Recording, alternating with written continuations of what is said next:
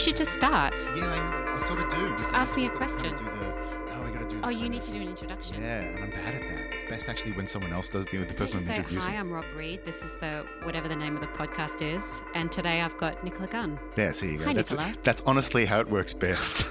you, uh, Patricia Cornelius, and Amelia Roper. Yeah, the three of you have just taken over and gone, Okay. I'll just do it. I Great. think that works best. Good, so I have that out of the way. Uh, though I will say, uh, Nicola Gunn is one of Australia's, I would say, most intelligent theatre makers, one of her our most um, interesting theatre makers, and one of my favourite theatre makers.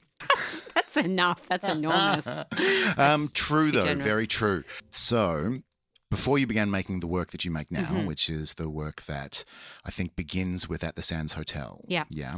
You had been performing and making your own work for what, five years, six years? Uh, so at the Sands Hotel, uh, I guess was in 2000. I I made it from 2010 to 2011. It's sort of uh, there was another iteration that was again an improvement on the premiere, which was Mm. 2010. And before that, I'd been making my own work for nine years. Nine years, yeah, yeah. So you Yeah. came straight, almost straight out of school into doing that, yeah, hmm Yeah, yeah. So I left school and made my first show immediately. yeah. Yeah. And I saw a couple of those Mhm. um, while I wasn't doing stuff, Mhm. uh, and they were kind of character based, and they were uh, sometimes comedic, or they had Mm-hmm. comedic elements, etc. Costumey and kind of very designy. Yeah. I, And- it always very Victorian Gothic. Yeah, yeah, yeah, exactly. um, I was in my Edward Gorey phase. yeah, yeah, totally. I think that really showed actually. Um, uh, and and what we were talking about before was that you were saying how sometimes that seems a little kind of I don't know what would you describe it.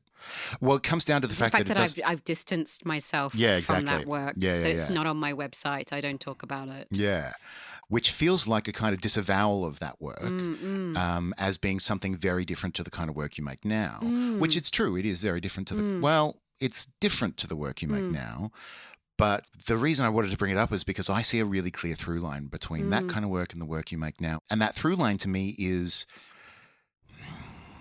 the way you play you now, mm, that you are simultaneously you and not you in Mm. so many, if not all, of your contemporary mm, works. mm, And in all of those characters in the old shows, I could still see you in them. mm. I could see them as masks used to pull over you. Yeah, absolutely. They were all sort of in some way aspects of me in some way or another. Yeah, which Like is a kind of caricature aspect of myself. yeah, yeah, and that's kind of what you do Mm. now too, but Mm, just mm. more you're more present as you, Mm, so mm. it's got a more self-referential thing rather than having to design a character for yeah.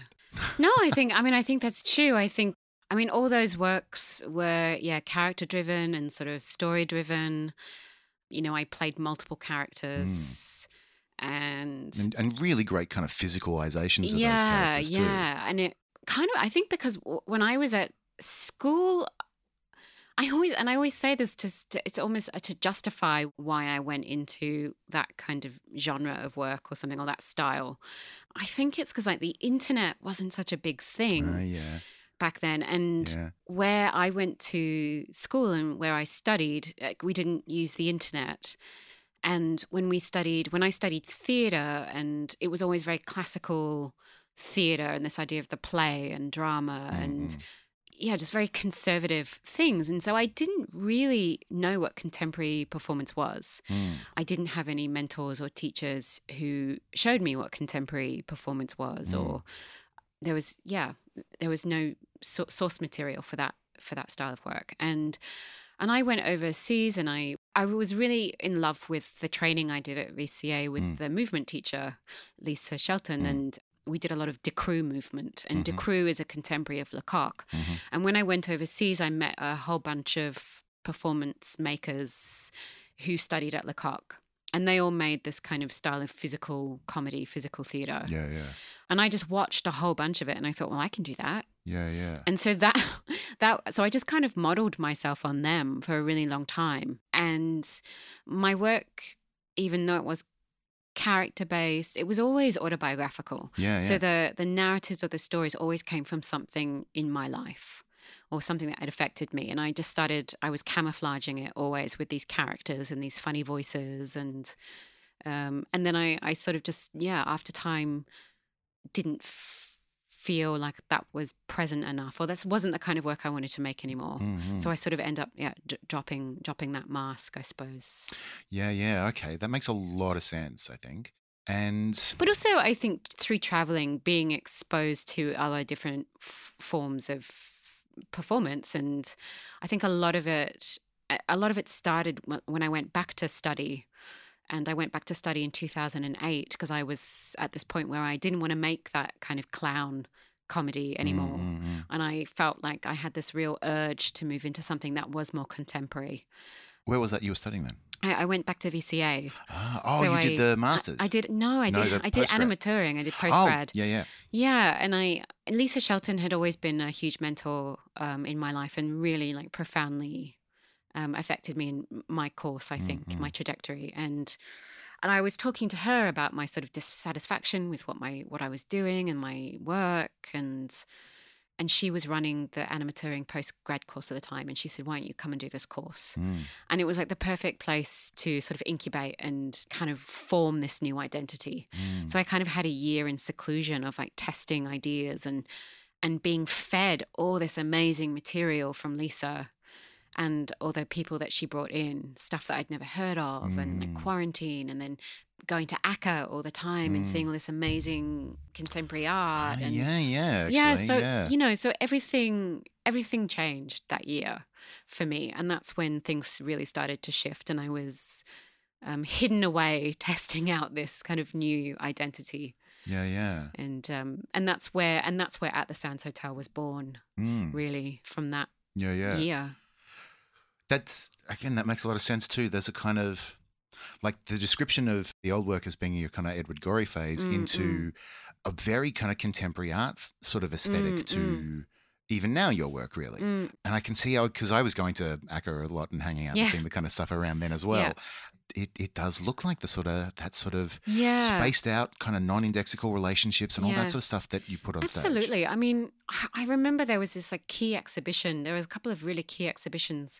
Only one of them I can really remember the name of, and the other one I can't even remember the name of the artist. But he was a photographer, and he did these sort of Mike Leigh, Ken Loach realistic photographs of like real working class people and of, of his family. They were Yeah, all yeah. very autobiographical. And it's his family, like his father was a drunk, and really these horrendous photographs of his like family in council flat and and then he would always juxtapose those with something else and this other salient exhibition was was titled intimacy and it was a group exhibition that was so beautifully curated and it had um, Sophie Calle and Louise Bourgeois and maybe Gillian Wearing and like all these Mhm, mhm. people. Like it was the first time I encountered Sophie Calle. And I think like it changed my life, Hmm. like seeing the the first Sophie Calle work and just for me having such an emotional and visceral response to language used so simply and so economically Mm. was this kind of real pivotal moment where I thought, wow, you don't have to use intense floral language. You can actually just be simple and Mm. and just this like hidden complexity of Yeah. her simplicity. I- and that's when I just thought, that's it. That's it. That's the essence of what I want to do. Yeah, yeah, yeah. And like any good artist, you borrow and steal until you find your own voice. Yeah, yeah. And so, quite literally, the character I mean, I sort of played Nicola playing a character in At the Sands Hotel was a French woman called Sophie. Mm. And it was all, it was sort of a homage, I suppose. Mhm. Um, yeah. Yeah, yeah. Yeah, okay, that's really interesting. That that that plugs a couple of gaps for me actually. Yeah. I mean, it's so, everything is so, it's so obvious when you, when, When you it's it. exposed, Yeah, yeah, you know, when you just go, oh God, it's Yeah, so easy. She just, that. yeah, she just took Sophie Calle and that was it. And she just went with it. Um, I think that notion of that kind of complexity and simplicity too is a Mm. really good description for the work you do now as Mm, well. mm. Like, and I think what I've seen of your stuff over the years has been a matter of it's it's it strikes me as it's a kind of winnowing away of some of the stuff as well. Because even with uh, the Sands Hotel or at uh, Hello, My Name Is, Mm, which mm. was the second Can- next yeah, work it was you the one after. Yeah. yeah, which which was kind of participatory too, Mm, much mm. more participatory than sort of more you know more recent Mm. stuff. Had a lot more stuff in them. I remember we talked we talked about this kind of work, your new phase. Uh, like a million years ago when I was doing this before, um, when I was still on like YouTube when I was still putting them up on Mhm. YouTube, and I remember talking to you about well, so what's your process? And your your answer was first off, I was terrified that you would ask me that because I don't have a process. Um, but then you described your process as being so. What I do is I just put things that interest me on stage, and Gosh, that's great. I should Yeah. do that.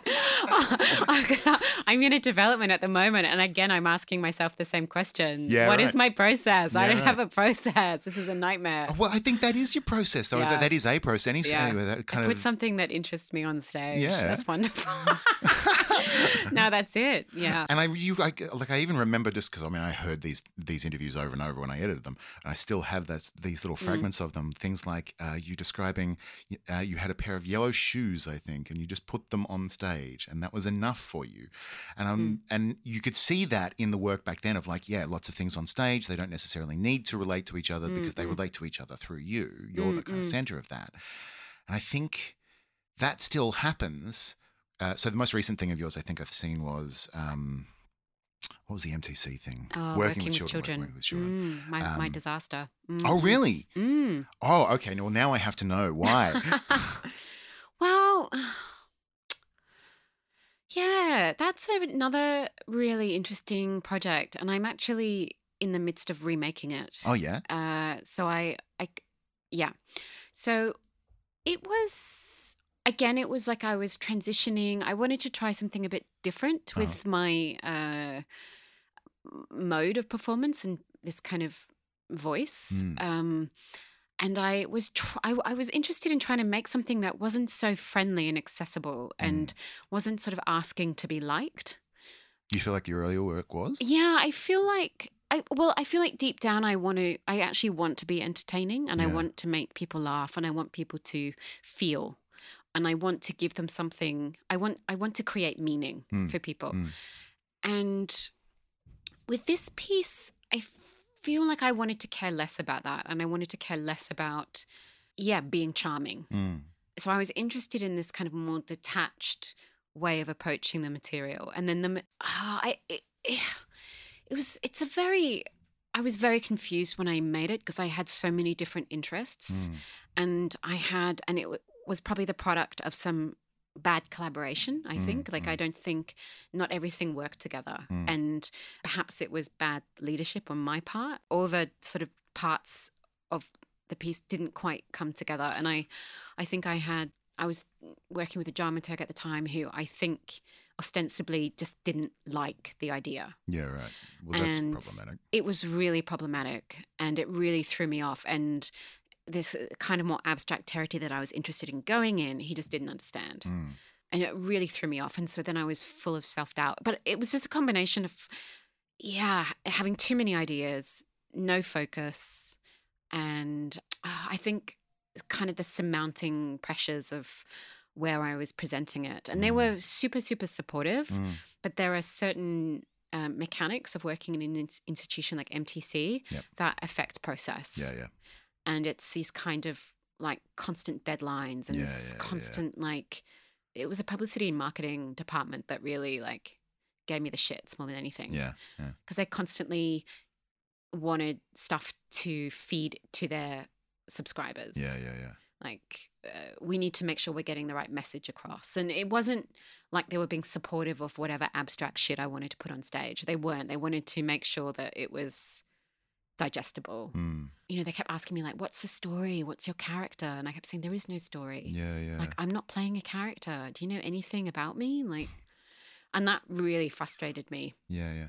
so then I ended up giving them some kind of marketing material that I guess perhaps trapped me. Mm. That then I had to make that show. Yeah, okay. And that's interesting. yeah, and you know, it's just the nature of how things. I mean, they were so good to me in so Mm. many ways, Yeah, and yeah. the fact that they even took a risk and you know programmed something that didn't exist yeah. is is a huge step for them, and I will never forget. I mean, they probably regret it. they probably hope that it goes away and they never have to think about it again. But no, I'm pretty sure they're happy to have, be able to point to you and go, yeah, we had Nicola Gunn. well, yeah, I just don't think it was a success everybody hoped it would be. And No, but they never are. None of them are Yeah. ever the success that Yeah. they because they've got well, number one, they got wildly impossible expectations Yeah. of the work that they program, yeah, and two, I think your uh, your uh, observation of that kind of the march of deadlines for Yeah. a company that's that size is a really astute one mm, because I worked with them for nearly four years on the shows that I did, yeah, and I had the same, roughly the same experience Mm, of going, okay, well, it's got to suit certain things, it's got to hit certain marks, Yeah. it's got to hit, and it's a constant kind of back and forth of going, well, the work is developing as the work develops, and Yeah. the more you make me write you pitch documents, the more you might make me write explanations for publicity and marketing and stuff like that, Yeah. the more it hectors the piece into being something that may not be what it needs Yeah. to be. and it's it's true. And I think you know I was contracted probably two years prior or something for for something that was a solo work, Mm-mm. and I- I didn't want to actually make a solo work. Mm, At, at one point, I th- decided I don't want to make a solo work, mm. but I had I, I was stuck. Yeah, yeah, yeah. and uh, the season st- kept getting longer and bigger and it was epic it was like four weeks of like sometimes doing eight shows a week yeah, yeah, right. and i know from my experience of doing ghetto blaster like that brutalizes my body like Yeah. it's so mentally and emotionally draining to perform that work i just thought i need to make something that can protect me for eight shows a week for four weeks Yeah, right. like i need to make something that is safe Mm. and I ended up making something that was so safe. It was like soporific. Mm. so, It, I, it, I, I will- say it baffled a lot of my students. yeah, no, I'm sure it did. I'm sure it did. yeah, yeah. There was actually there was this one moment that happened. I don't know if you probably wasn't the performance you were at, but I actually walked off stage. Oh, well, yeah, Um, no, I don't think so. Well, I mean, you did walk off stage at one point.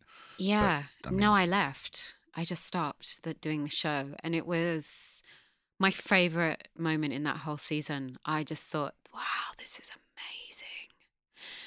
Because it, it was a really bad performance for some reason. It was maybe a Tuesday night or a Mm, Monday night. And about eight people in the audience left, Mm. or one person left, and then it kind of opened the floodgates, and all these Mm. people were leaving. And it was maybe like halfway through. And I just, I felt incredibly fragile in that moment because I also wasn't particularly happy with the piece. Mm. I was a bit like, yeah, I don't want to do it either. Mm. Like, man, this is hard for me. Don't like, this is hard. And I think the last, like the eighth person left or something. And then I just stopped. I just said, sorry, guys, I can't do this tonight. Yeah, I don't, yeah, I don't, I don't want to do this tonight. And then I walked off stage. Mm. And, the- and then the rest of the audience were in shock. Mm. Everyone was in shock. I was in shock. Mhm, I mhm, just mhm. couldn't believe that I did that at the Mm. MTC. I didn't think that was possible. And it's absolutely possible. Of course it is. It's the great thing about theatre. No one expects a performer to walk out of their show. Yeah. And I thought, that's amazing. That's amazing that that just happened. What an amazing moment. It's so rock star. That's so memorable. That's Yeah. going to just, no one's going to forget that. Yeah. And the rest of the audience, it, it, it woke them up. Yeah, yeah. It absolutely woke them up. It was such a jarring moment of presence. I've been fascinated by it ever since. And they all, of course, they all wanted to stay even more. They were Yeah, like, yeah. now we really want to stay. You'd think that some, a lot of them, surely knowing the kind of work that they would be expecting from you, the MTC audience would be expecting from you, would Yeah. be sitting there going, "No, that's not real. She'll be back in a minute." yeah, Yeah. possibly. But then, yeah, then the stage manager said, no, it's really over. Like, you have to leave. Oh, it was exhilarating. Fascinating. It was exhilarating. I mean, I don't know if I should. Add, I mean, it's not something people should generally do, I guess. But I mean, I've been really interested in that. Um, that unrehearsed. This idea of the unrehearsed moment is Mm. now my new obsession. Mm. How how to, and even like the idea of constructing an unrehearsed moment. Like, how do you how do you how do you create systems that allows that for space for an unrehearsed moment? Well, okay, so you need to look at games and play because Yeah. games and play are about creating systems Strategy, that allow for okay. that stuff. Yeah, We I just spent seven years doing it with Of course. Playground, right? And it's all Yeah. about fundamentally it depends right? So for, for me that stuff is about an unstructured moment because i'm inviting the audience to come and Yes. play and they need rules to know how they can contribute meaningfully. But to create a space like you're talking about and I, the, the, even the description of it is amazing to me because I um, the reason I don't well, and there's a lot of reasons I don't act anymore but the re- main reason for me I don't act anymore is because I just it's boring it's so okay. I do these lines now, and I do these lines now, and I move over here, and I do these lines now. And even if it's like, oh yeah, Mm. bugger my blocking, I'm going to go wherever I want. Uh, the show's going to happen the way the show happens. Mm, mm. And the only moments that I used to really, really, really enjoy were those moments when I don't know what my lines are. Yeah, when something went wrong. When something goes wrong Yeah. and everyone's looking, going, "What do we do? What do we do?" And suddenly all of the audience are back Yeah. in the room. Yeah. You can feel every set of single eyes. Yeah, yeah, that I love that. I love that too. But you can't engineer something No. to go wrong because then it becomes a gimmick. yeah, because it's not going wrong if it's supposed And to so, go wrong. So yeah, how do you? And I'm really fascinated with this. And I, yeah. So at the moment, I can't think of anything. But I should maybe look more into games and play. But I, Mm. I mean, I'm thinking about like strategies or systems. And at the moment, I, I guess the one thing I think of that something that makes me feel very vulnerable and uncomfortable, and that is very live, is the post-show talk. Oh yeah. And I'm wondering, yeah, what is it about the post-show talk, and can a po, you know, it's not a new idea, but can how how to integrate some aspect of the post-show talk in the performance, Yeah, yeah. or to, I don't know, because I feel like, yeah, that that those are also interesting moments for me Mm. where I'm sort of asked to comment on this thing that I've just made, and it's all very raw, and everyone is is put on this. I don't know. It's a very funny moment. Yeah. Everyone feels forced into it, and you just Yeah, yeah. I don't know. I think there are structures in those moments, though, that audiences know what to do and what to expect in those moments. And so Mhm. there are so many things that are.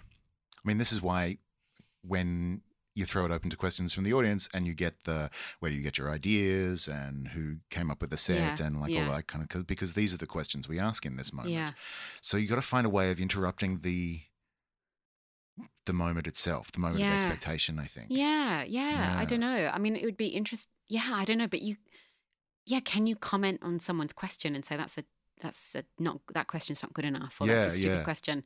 I mean, you you always hear the collective groan in the audience when someone asks a question about something like that's a lot of lines and did you write Yeah, that you yourself? your lines? Yeah, you know, yeah. and you feel this collective groan of people being really embarrassed and and then I with good grace always answer things very sincerely and seriously Yeah. but even though I'm internally rolling my eyes but um and I wonder like well can I break that social code can I actually yeah. just go that's I'm just don't even bother me with that question Yeah, yeah. it's really I think redundant I think that'll work for a bit, but then you'll get the gloss of being, uh, well, you're just the rude artist, right? And then that's a new way of engaging. I know and then you yeah I don't know anyway it's um I think humans um, resist chaos, though, Mm, right? Like, and and when they're confronted by chaos, it's shocking for a while, but the more you're exposed to it, the more we build up ways of being able to manage chaos around chaos. mm, mm. So in those moments where you go, "Fuck, I can't," I'm leaving the stage. Oh, okay, that's full on. But then if you were to do that every night, even if it's not well, it necessarily becomes a every night, pattern well, it becomes a yeah. pattern. It Yeah. becomes you become Vicious, right? Yeah. Yes, spit on me, spit on me. yeah Yeah, yeah. Yeah. Anyway, yeah. So that's so again. I mean, and and this idea of the unrehearsed moment. I mean, it. I haven't done a work as participatory as "Hello, my name is" for a while, and because I really hate audience participation, I yeah. really hate when I have to endure it as an audience member. Yeah. But I'm I love it still at the same. I mean, I'm compelled to do it because I'm a solo performer, and I like to remind everyone that, like, I know that you're there, Yeah, yeah, and yeah. you're there. Just yeah, let's acknowledge that. Mm. Um, but I, I'm really drawn to audience participation, and I do it in a more subtle way, just by even having no fourth wall, like talking to people. Mm. But I feel like, yeah, how, is the audience somehow now implicated in this unrehearsed moment? Mm. Um, and am I going back to this? Like, how do I find new forms of participation that isn't, you know, horrific for Mm. everyone? Mm. and terrifying. But I love, yeah. I mean, "Hello, My Name Is" was really traumatizing to perform. Actually, Really? yeah, in a funny way. Um, just I think this forced participation Mm. and knowing that it was very. I mean, and and the whole problem. I mean, the whole the whole arc of the show is that I know it's forced. I know it's horrible, but you have to work through that Mm. to the, to get to this. You know, it's supposed to be some sublime moment at the end where all that forced participation makes sense. Yeah, yeah. That's the Um, way everyone's sitting around holding hands. Exactly. Yeah, yeah, yeah, And like, and then watching themselves. It's standing around holding hands, yes, but actually watching the replay of the video Hmm. of them doing this forced participation and Mm. either genuinely actually catching themselves have fun or catching themselves rolling their eyes and Mm. yawning or y- you know just being aware of how they behave and that for me it was all for that moment of just like doing this forced participation so that I can show them how they are in these moments Mm, mm. um, and how we are.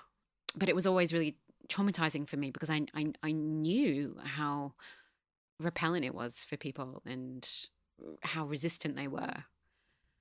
And it's Yeah, well, because it asks something like um, those first sort of uh, five ten minutes of um, "Hello, my name is," Mm. where we're all going. Okay, yes, we're going to play along with Yeah. the fact that it's a um, community, center, and it's a and- workshop. Yeah, Yeah. and yeah, etc. And I think particularly because the kind of audience you're going to draw to a work like that at Mm. TheatreWorks is going to go, yes, all right, I'll play along. mm. Yes, all right, I'll be here for this. And like, Mm. okay, what did you want from me? All right, I'll Mm. do that. There's no agency in that really. Mm.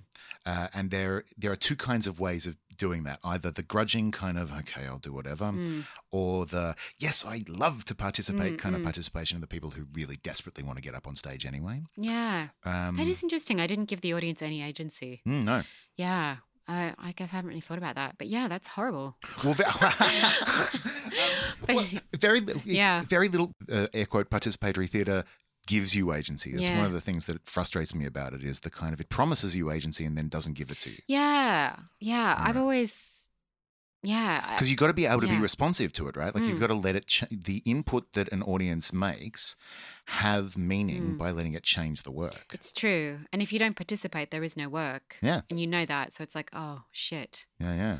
Okay. This is the contract. Okay. Yeah. Really interesting. And it's funny because I think so much about agency, my own agency, yeah. but I don't really care so much about other people's in my work. That's really interesting. Oh, wow. Mm. um, um, I mean, I, I mean, it, but this is this is the problem with me and my process is like everything's okay as long as I'm in charge. Yeah, yeah, and, yeah. Um, and this is why I do find it so hard to collaborate. I think and be uh, like a subordinate or something, or not, not yeah, be out of control. I think that's not necessarily a bad thing, though. Like, if Mm. you can reckon, I mean, I'm not the world's greatest collaborator Mm. either, realistic. Well, I can do it, but it's a matter of I will just subordinate myself entirely and go, Mm. all right, I'll do whatever. Unless I'm in control of the thing, in which case I can lead a room of people. I can go, yeah, okay, Mm. let's go do a thing. What do you got? What do you got? What do you got? Yeah, great, we do together. But I think the best projects have a clear kind of artistic leadership Mm. and and I'm not going to be satisfied unless it's mine because everyone Mm. else is usually wrong. Yeah. Yeah, I see the Yeah. face that says yes. This everyone's always Yeah. Well, no. I mean, for me, I think I used to. No, I don't think so much. I don't think that way Yeah. so much anymore. I just know that. Um, I think. I mean, I think all my design collaborators have, and a lot of my collaborators have much better ideas than I do in Mm. terms of, you know, certain aspects. Mm. But all I know is that the material is mine and it's Mm. deeply personal, and only I know what it means Yeah, okay. it's like this nu- nuanced thing of like no one else is really going to understand this the same way I do. Yeah, yeah. So I have to, it's only up to me to somehow communicate this feeling because you can't, you don't know Yeah, what's yeah. in my body.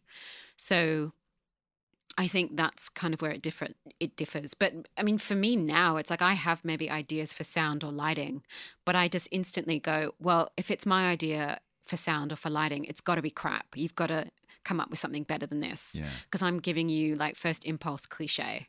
This is like a bad idea. I want you to extend on this and Yeah. bring me something brilliant. And that's kind of now like the demands I have on Yeah, my yeah. collaborators. Yeah, yeah. You have long-term collaborators that you have kept going back to work with, though. Yeah. Like you've worked with Pierre a lot, for example. Pierre Carthew. Yeah, Oh, he doesn't work in theatre anymore. He worked with me on Hello, My Name Is yeah. and um, Playing Shop. and in both instances he was um, like a photographer, videographer. Oh, okay. Um, but But might I be playing shop that makes me think yeah, that. no, I Gwen, I mean Gwen Gilchrist Mm. As a kind of a production manager, um, sometimes lighting designer, collaborator has kind of been with me since 2005. Mm. I mean, there are some people that I keep going back to, but I also always shake things up. And I mean, Kelly Ryall, I've worked with a bit, Mm. and Nick Roux and Martyn Coutts, and but um, mostly it's me and Gwen. Yeah, yeah. Um, and I, you know, I always like Emma Valente is someone I always talk to about all my ideas. Yeah. So while she's never directly being paid, uh, Yeah, she she is paying for she is paying for it in other ways. Yeah, right. Um, but yeah, she's always on the end of on the line for me. It's. I guess it's. A, it's good to have people who are outside of the work who can offer dramaturgical feedback on the ideas before you go too far with them too, right? So that they're Mm, still mine, but they're influenced by. I can hear what you say, but I don't have to take any of it on board Yeah. necessarily. Yeah, I mean, there's always danger in that too Mm. of sharing something that isn't formed yet because it Mm. can kill it. Mm. But uh, also for me, I guess I find um, I th- thinking through talking and thinking through writing. Yeah, yeah. So I think first of all, I have to do it by myself. So I have to think through writing. Yeah. And then I need to think through talking. Um, and that's I think where my ideas Come from. become well. It's where my ideas become get clarified Yeah, yeah. and um, where they get focused. Um, when you actually have to communicate it to someone, you kind of realize, oh yeah, no, this is it. Yeah, yeah.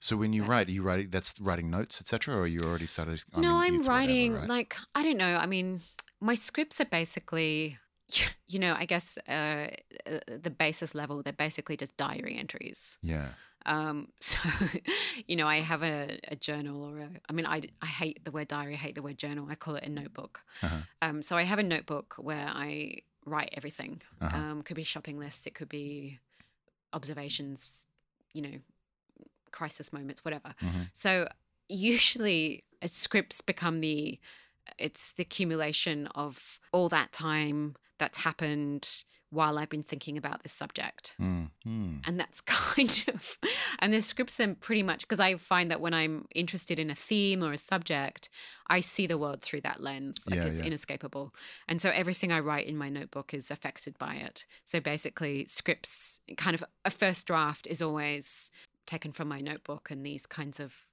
you know diary entries for want of a better word Yeah. yeah and then they can just get refined Yeah, yeah. and I don't know, jazzed jazzed up a bit. Like you have to kind of find other layers to Mm. it. Like what is the tension or finding tension in the script or the archivist in me is desperate to ask: Do you keep those? Oh do you- absolutely. Yeah, good. Yeah. No, absolutely. Yeah. You know, and of course of course there is this tiny part of me always thinking when I write into my notebook, oh, these are gonna be under a glass case one day. Yeah, yeah. You yeah. know, of course. Like I'm it's like I'm writing them to be read. Okay, good. you know Good. it's just i mean it's the kind of i mean it's the funny it's the funny part of my brain or something I don't think you're alone.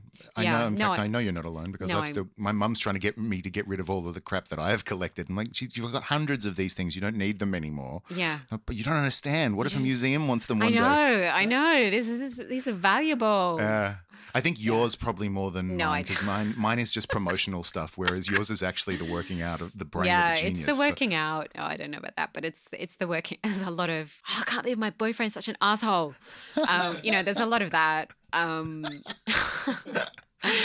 but you know with all the other stuff as well yeah, yeah. um which i think is quite nice it shows the humanity or just the yeah, the does. dumbness. We're you know we're really multifaceted. Yeah, yeah. be just totally dumb and really smart within two pages.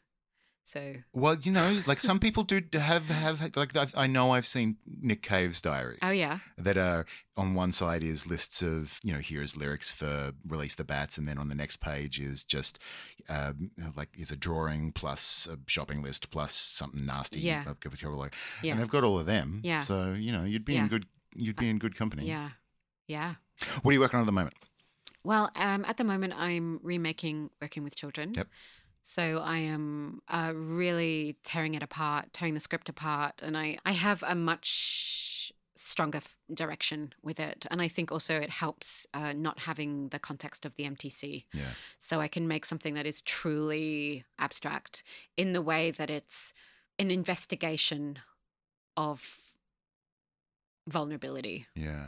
Um, it, it it's not a story. It's like it's not a narrative. It's just me excavating something that I'm really interested in, which is like the problem, the, the problem of intimacy and exposure. Hmm and you know and i don't have to justify that to anyone in the contemporary performance context so it's going back to a form that i'm really interested in which is i guess writing my scripts also as if they're essays so Mhm. it's um, a script as a performance essay so really just attending to this theme of vulnerability and intimacy and what it is to feel exposed or to be exposed and actually having a child in the work um, as well and yeah Sorry for a moment there. I was No. like, wait, are you telling me that you're pregnant at the moment? But No, no, no, having no. a child in No, like no, in the I'm not- middle of it. No, I'm and gonna, I'm gonna, I'm it. borrowing someone else's Yep, child, yep. and I'm, I'm use, I'm putting them in the show. Yeah. Right. Um, How old? uh, thirteen. Okay. Yeah, Yep. so really kind of interesting age, Yeah. Yeah. and Same kind of thing. Like so, with working with children, that great kind of well, the the text of that was that story of you trying to unpack Yeah, so the question being asked. Yeah, I'm- director. yeah, I'm not so interested in that anymore. Mhm. I'm really more interested in the disconnected uh, fragments at the beginning, Mm-hmm. these sort of anecdotes, and extending on that form of like this accumulation of anecdotes that seemingly go nowhere, Mhm. or like what is this amounting to? And maybe nothing, I don't know yet. Or maybe it's just the accumulation is the thing. Mm. But working with a child and working with choreography as well and the kind of and the the relationship between physicality and language and um, expanding on uh, the choreography was always this kind of loop this very kind of monotonous Yeah. Yeah. repetitive loop and i'm playing with the loop and expanding it so that the loop just the loop of movement gets kind of bigger and bigger and bigger Okay. and it is kind of interrupted. And I'm treating it kind of like a pedagogical exercise Mhm. Because um, at the moment the the young person who's in it is not rehearsed. It's someone who maybe we have a couple of we have a session together, but it's Mhm. about me teaching them something. So the audience is watching the learning, Ah. Yeah. which okay. is something I'm really interested in. So it, it's kind of like a live pedagogical exercise. Yeah. Right. Um, it has a really. I, I did a development in Norway recently, and I'm doing a development now, and it has a, a very strange, like uncannily discomforting ex- feeling. The audience tend to be listening to the work and watching the show through the lens of this young person on stage. Mm. So everything that I say, they're kind of like listening to it through the lens of having this young person, and so it completely reframes everything. Yeah. Yeah. Um, it's fascinating that just the presence of a child can do that. Yeah. Yeah. And that's what I'm interested in and interested in exploiting it. Absolutely. To, to wind it back to where we were before as well, is, is maybe a good way of exploring the unrehearsed moment too, Yeah. because a child may well do something very surprising or very unexpected in those Yeah. moments that'll unsettle an audience as Yeah. much as you. you know? Well, possibly. But the funny thing about 13 year olds is that they the likelihood of that happening is very slim Oh, because 13 year olds are very self conscious and very self aware Ah, yeah, and don't want to do anything that um, prevents them from fitting in. yeah, yeah, They don't want to draw attention to themselves, is what, what I find really interesting. yeah, right. And so the idea that having a child, I mean, I, I don't know. I mean, if I should say this, I mean, it'd be, I'd love to be proven wrong, but I just, I, I spent a bit of time, and maybe 13 is different, but I spent a bit of time with some 14 and 50, 15 year olds recently. And they just were so kind of mortified at having to do anything by themselves in the space, like, like being looked at by everyone and like risking doing anything slightly embarrassing and it means like exclusion from the group. They just Yeah, want yeah. to fit in. They don't want to draw attention to themselves. Yeah, yeah. Yeah, which I which I find fascinating. Mm, that is interesting. I the uh, the only kids that age that I sort of have familiarity with or can remember being even a part of was drama students, Yeah, and drama students don't have that. they don't have that same inhibition. no. yeah. Well, that's I mean, yeah, it's a whole nother problem. But Yeah. I mean, I was as a child, I was the same. I was very yeah. I just was meek. Like I didn't want to have any strong opinions. I Mm. just wanted to fit in. I wanted just to be. I wanted to be popular, and I Mm. wanted to. You know, I just. I was really boring. Like really. So I was so fearful. Mm, I was so fearful. Were, were you kind of accepted though? Like, did you fit in? Uh, I did in that way that I was like the class clown, Yeah. you know, like in a like I was really the class clown, like I was the jokester Yeah, yeah. of of the group, you know. Well, But- you know, me too. yeah. Like, don't feel Yeah. like that's awkward. Or no, I just I just think it's so funny. Like, Yeah. of course, you know, I fit in by trying to be funny. Yeah, yeah, yeah. All right, I have I have kept you long enough. Well, of course, I'd like to thank you for your time, Nicola. No problem. You have been listening to the Witness Interview podcast. We've been speaking with Nicola Gunn. The sound and recording is by Ben Keane, and I'm Robert Reid. I think that's about it. You think I'm Robert Reid? I'm definitely, I'm definitely, well, I'm one of them anyway. Yeah. I am. Whether I'm this one or not is up for question.